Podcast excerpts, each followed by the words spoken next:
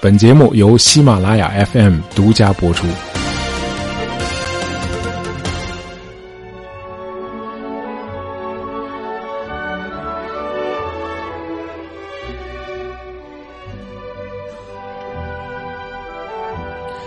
尊师重教是我们国家一个宝贵的文化传统啊，甚至有一日为师，终生为父啊，这种可能是我们中华文化独有的尊师格言。呃，另外像孔子和颜回之间那种啊亦师亦友的师生情谊啊，两千多年来也一直被传为佳话。那么在今天节目的开始啊，我们和大家分享一段发生在德国的同样令人感人肺腑的师生关系。那么学生呢是童年时期的布拉姆斯啊，大家知道他后来是伟大的作曲家。那么他的老师呢是一位才华横溢的钢琴演奏师，呃，时年二十八岁的科塞尔。一八四二年的某一天啊，布拉姆斯的父亲把时年七岁的儿子带到了老师科塞尔家拜师学艺。呃，老师啊，那什么，我和我儿子呢是慕名而来啊，我这孩子呢我就交给您了，您就严加管教啊，该打就打，该骂就骂，甭跟他客气。呃，那什么，你不是想当老师这样的钢琴家吗？那你就跟老师好好学，好吧？其实，布拉姆斯的父亲雅各布也是一位音乐人，可惜老天只给了他对音乐的热情，却没有给他任何天赋。呃，雅各布终其一生都没有能够在这一行有所造诣，呃，甚至连个固定的乐团工作都没有找到。他是十八岁那年背着个小提琴，从小地方来到了德意志最大的港口城市汉堡，哎，来这儿打拼的。用现在的话说，他就是汉漂，对吧？呃，因为是港口城市嘛，这汉堡就有很多的餐馆和酒馆，雅各布呢就经常在这些场所演奏，这样呢收入就很不固定，那房租呢就经常交不起，一家人就不得不经常搬家。最后一次搬家是在布拉姆斯九岁那年，让一家人大感意外的是，他们刚搬到新住处没多久，布拉姆斯的钢琴教师科塞尔也把自己的家搬到了附近。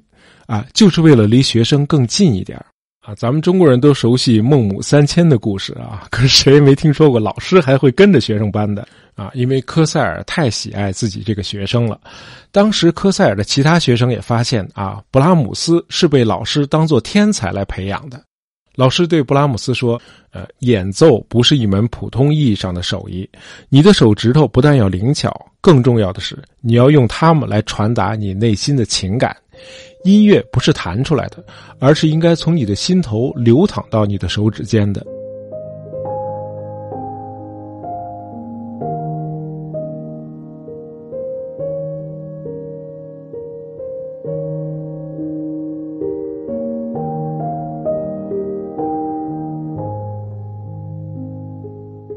呃，布拉姆斯在我们国家可能并不是一个很熟悉的名字。不过，咱们国家年轻的母亲们啊，可能都知道他那首著名的摇篮曲。另外，他的匈牙利舞曲第五号也比较脍炙人口。那再多可能就不知道了啊。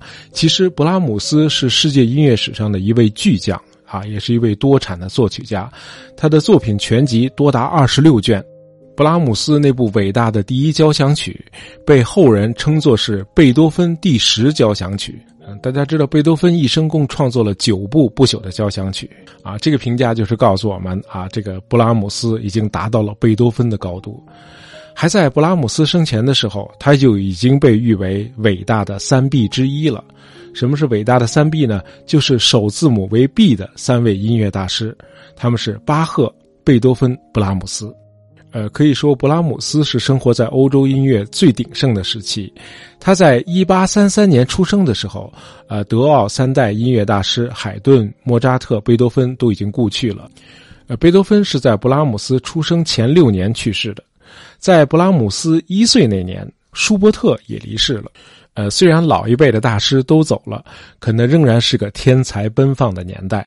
布拉姆斯出生那年，肖邦二十三岁，李斯特二十二岁。门德尔松才二十四岁，但已经是个多产的作曲家了。这年，瓦格纳和威尔第都才二十岁。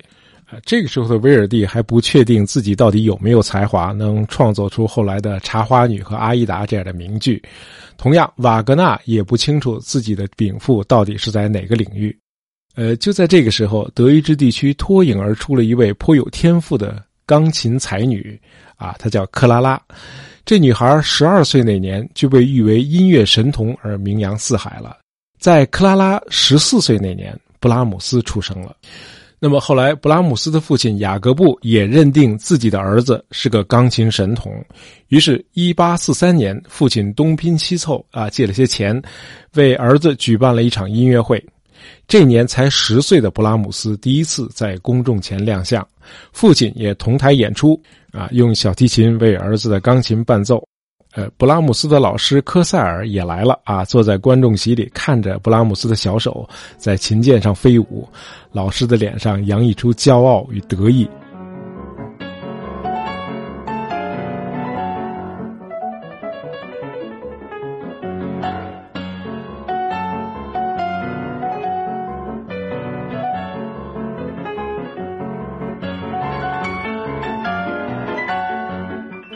演出大获成功，啊，大伙儿都认为一个新的音乐神童正在横空出世。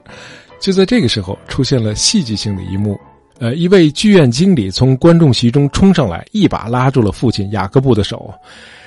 您的儿子真是个百年不遇的音乐天才啊！那什么，让孩子跟我去美国吧，你们全家都去啊！在美国，这个蓝眼睛的小神童会成为你们家的摇钱树的，哎，你们就等着坐在酒店里数钱吧。布拉姆斯的父亲听到这儿，惊得话都说不出来了。真得感谢上苍啊！一家人穷了一辈子了，这下好，总算熬到头了。行了，啥也别说了，回家打行李吧。那么，当时站在旁边的老师科塞尔也是惊得瞠目结舌。但是，老师就是老师，他马上就意识到，对布拉姆斯这样的神童来说，这么早就进入美国那样的商业化演出市场，这孩子就毁掉了。这等于是把一棵天才幼苗给连根拔掉了，这可不行。于是科塞尔老师使出浑身解数，啊，极力劝说布拉姆斯的父母放弃移居美国的打算。那么同时呢，他又说服他自己的音乐老师，啊，汉堡当时最著名的作曲家马尔科森，亲自来教授布拉姆斯作曲。哎，这孩子进步太快了啊！老师已经教不了了，得请师祖亲自出马了。于是，布拉姆斯开始跟着师祖马尔科森学习作曲了啊！这年他才十岁。那么，这第二任老师啊，也是慧眼识英雄，他一眼就看出了这个小布拉姆斯是个百年不遇的奇才。呃，两年后，音乐大师门德尔松英年早逝，啊，马尔科森老师感叹说：“一颗巨星陨落了，但是另一颗更炫目的巨星正在冉冉升起。很荣幸是我把它慢慢举起来的。”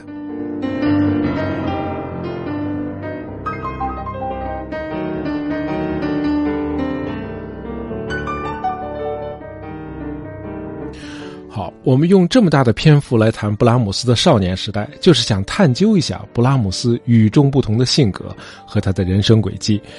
这可不太容易啊，某种程度上比破案还要难。因为布拉姆斯一生都保有一个习惯啊，他总是随时的销毁自己的笔记、备忘录和乐谱的草稿。呃，据说他家垃圾桶的盖子总是敞开的。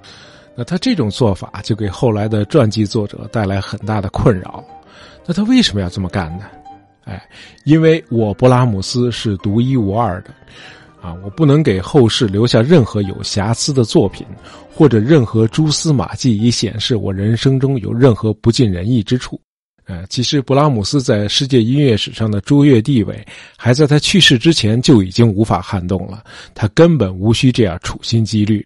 呃，尽管如此，我们可以设想一下，假如还在你的童年和少年时代，你的老师和家长就不断的对你说你是神童，你是天才，啊，这个重复可是非常可怕的。说一遍你可能不在意，说一万遍呢，你会不自觉的给自己加上某种神性。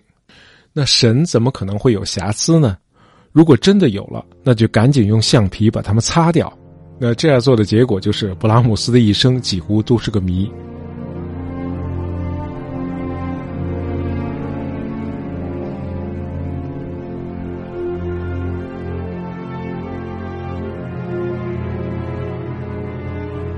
真正了解布拉姆斯的人都知道，他的心地非常的善良，人也很慷慨。但是所有的熟人都有一个共识，就是布拉姆斯待人有点生硬啊，他缺乏弹性，啊，任何人都很难和他深交就好像他心里有一扇门啊，对所有的人都是关闭的。那么读了他的传记之后，你会发现啊，你的困惑是可以在他的少年时代找到答案的。呃，布拉姆斯的孩童和少年时代几乎全都是在钢琴前度过的，与外部世界的生活是完全脱离的。这显然是他的不幸啊。那么这和父母的急功近利和老师的殷切希望是不无关系的。那么布拉姆斯在音乐事业上取得了令人望尘莫及的成就。可是，这种与世隔绝的生活却无法教会一个人如何做朋友，如何做情人，如何做丈夫。呃，当然，“与世隔绝”这个词呢，并不完全准确。在布拉姆斯还不到十三岁的时候，他父亲就背着老师把孩子带到了一家夜总会，让孩子在那儿演奏钢琴。啊，才十二岁那会儿，因为家里的经济一直很困难啊，就需要更多的人出来挣钱嘛。所谓夜总会呢，其实就是水手和妓女经常出没的酒馆这种酒馆有个很直白的名字，叫煽情酒馆呃，在当时汉堡的圣保利区非常普遍啊。这种酒馆一般分上下两层，啊，大家在一楼喝酒、唱歌、跳舞。那么二楼呢，一般用来提供更亲密的服务啊。那么在这儿呢，布拉姆斯每次都要演奏到次日凌晨啊。别忘了，这时候才十二岁。那么他长大之后经常犯的那个偏头痛，很可能是这个时候开始的。那么比起生理上的摧残，这个在山清酒馆长达一年的童工生涯，给他带来更多的是心理上的创伤。白天呢，在老师那里接触的全都是阳春白雪啊，什么海顿呀、莫扎特、贝多芬这些大师的作品。那么到了晚上，这个小布拉姆斯却不得不深入一个喧闹污秽的世界。啊，污浊的空气，水手和妓女之间下流的动作和淫荡的笑声。那么，在这儿，年仅十二岁的布拉姆斯还常常被当作取乐的对象。呃，在他演奏间歇的时候，常会有妓女过来，把这孩子举起来放在腿上，然后往他嘴里灌啤酒。啊，这类刺激给他的影响太大了。那么，以至于进入青春期之后，布拉姆斯仍然对男女之间的亲密动作极为反感。呃，这个阴影可以说是伴随了他的一生啊。他始终把与女性之间的亲密关系视作一种危险。那么，在他看来，要想保护自己，就得离女人远一点。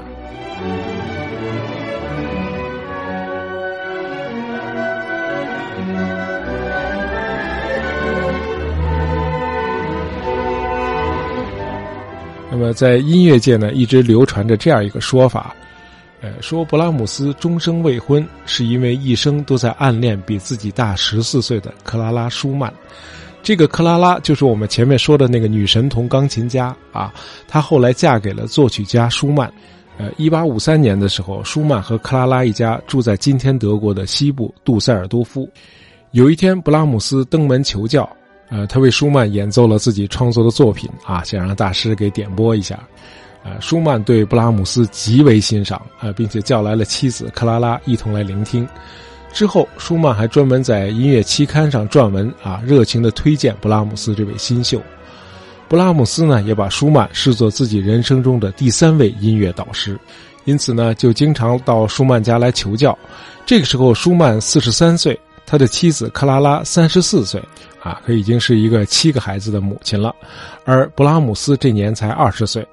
那么，按照流传最广的八卦，布拉姆斯和克拉拉两人虽然年龄相差悬殊，可是初次见面就互生好感，互有情愫。嗯，那么这个恐怕只有当事人自己最清楚啊。呃，不幸的是，仅仅四个月之后，舒曼就患精神分裂症了啊，他被送进了精神病院。那么，医生害怕刺激舒曼，反对他的妻子去医院探望。于是，一个时期内，布拉姆斯就代替克拉拉定期去看望舒曼，并且把舒曼的近况讲给克拉拉听，或者写信告诉他。啊，比如有一封信，布拉姆斯是这样描述的：呃，舒曼先生背过身去看花，然后朝着那片美丽的花园走去。我看着他，直到他的身影在落日的余晖中慢慢消失掉。啊，写的还是挺唯美的。那么两年之后，舒曼就去世了。呃，从后来的通信来看，布拉姆斯当初很可能是爱上了克拉拉，但是他还是克制了自己，而且不像八卦里所说的那样，他并没有在杜塞尔多夫久留过。那么，这到底是理性战胜了情感，还是他那个惧怕女性的潜意识在作怪，还是他自认为取代不了舒曼成为克拉拉的丈夫啊？这就不得而知了。那么，关于他俩后来的关系呢？我们一会儿还会说到。呃，不久以后，布拉姆斯结识了一位女高音歌手，叫阿加特。啊，一年后，就在两人开始谈婚论嫁的时候，布拉姆斯退缩了。虽然这时候他才二十五岁，可是婚姻却永远的与他无缘了。四年之后，布拉姆斯移居到了音乐之都维也纳。啊，此后多数时间都住在维也纳，那么维也纳就成了布拉姆斯的第二故乡。这可不太容易啊，这有点像一个上海人二十九岁那年突然决定搬到北京去住了。呃，虽然都是讲德语，但是维也纳和布拉姆斯的出生地汉堡在民俗方面却天差地别。呃，维也纳人待人热情、和蔼可亲，啊，人们通常是不拘小节，啊，热衷于享受生活。与此相比，汉堡人多数都少言寡语，啊，谦虚谨慎，心地善良，但言行趋于保守，尤其是对传统的恪守，啊，比如圣诞节是一定要吃烤鹅的，那么新年呢是一定要吃烤鱼的。布拉姆斯是个很典型的汉堡人，尤其在尊重传统方面。布拉姆斯对传统的古典主义音乐极为迷恋。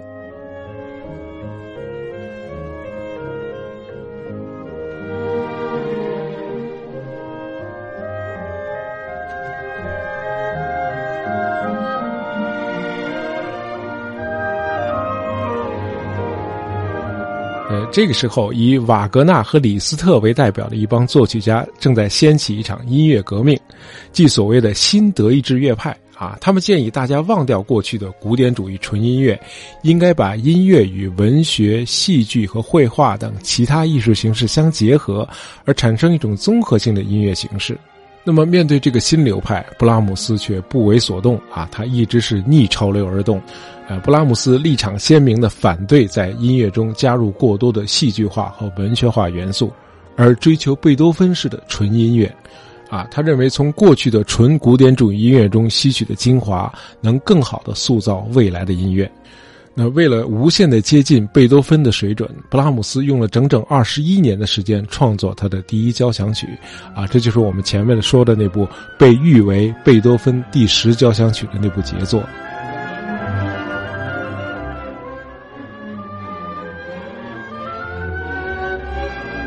布拉姆斯虽然崇尚纯音乐，但是这绝不意味着他只认可纯德意志音乐。布拉姆斯出生和成长在汉堡，那么与内陆城市相比，港口城市对外部世界就更加开放。另外，他的第二故乡维也纳又是个多民族、多元文化的荟萃之地，这就让布拉姆斯的音乐创作显而易见的带有世界主义情怀。那么，在维也纳，布拉姆斯常去咖啡馆去听吉普赛乐队的演奏。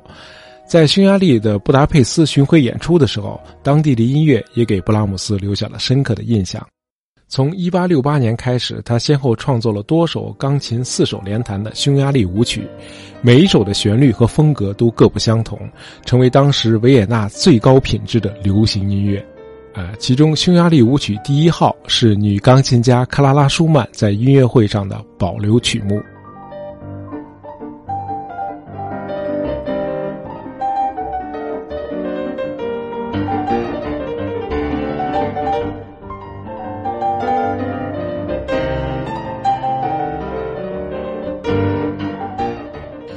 布拉姆斯和他这位昔日的梦中情人虽然没有能够走到一起，却始终都保持着友谊。一八七四年，巴伐利亚国王路德维希二世授予布拉姆斯科学与艺术勋章，克拉拉立刻去信表示祝贺。呃，他在信中说：“现在请牺牲一点点时间，在庆典结束后给我写几句话啊，想想你那位孤独的老朋友。”对他来说啊，这个他是女字旁的他啊，你身上发生的每一个好运都能增加他的快乐。你的老克拉拉，啊，这年布拉姆斯四十一岁，克拉拉五十五岁。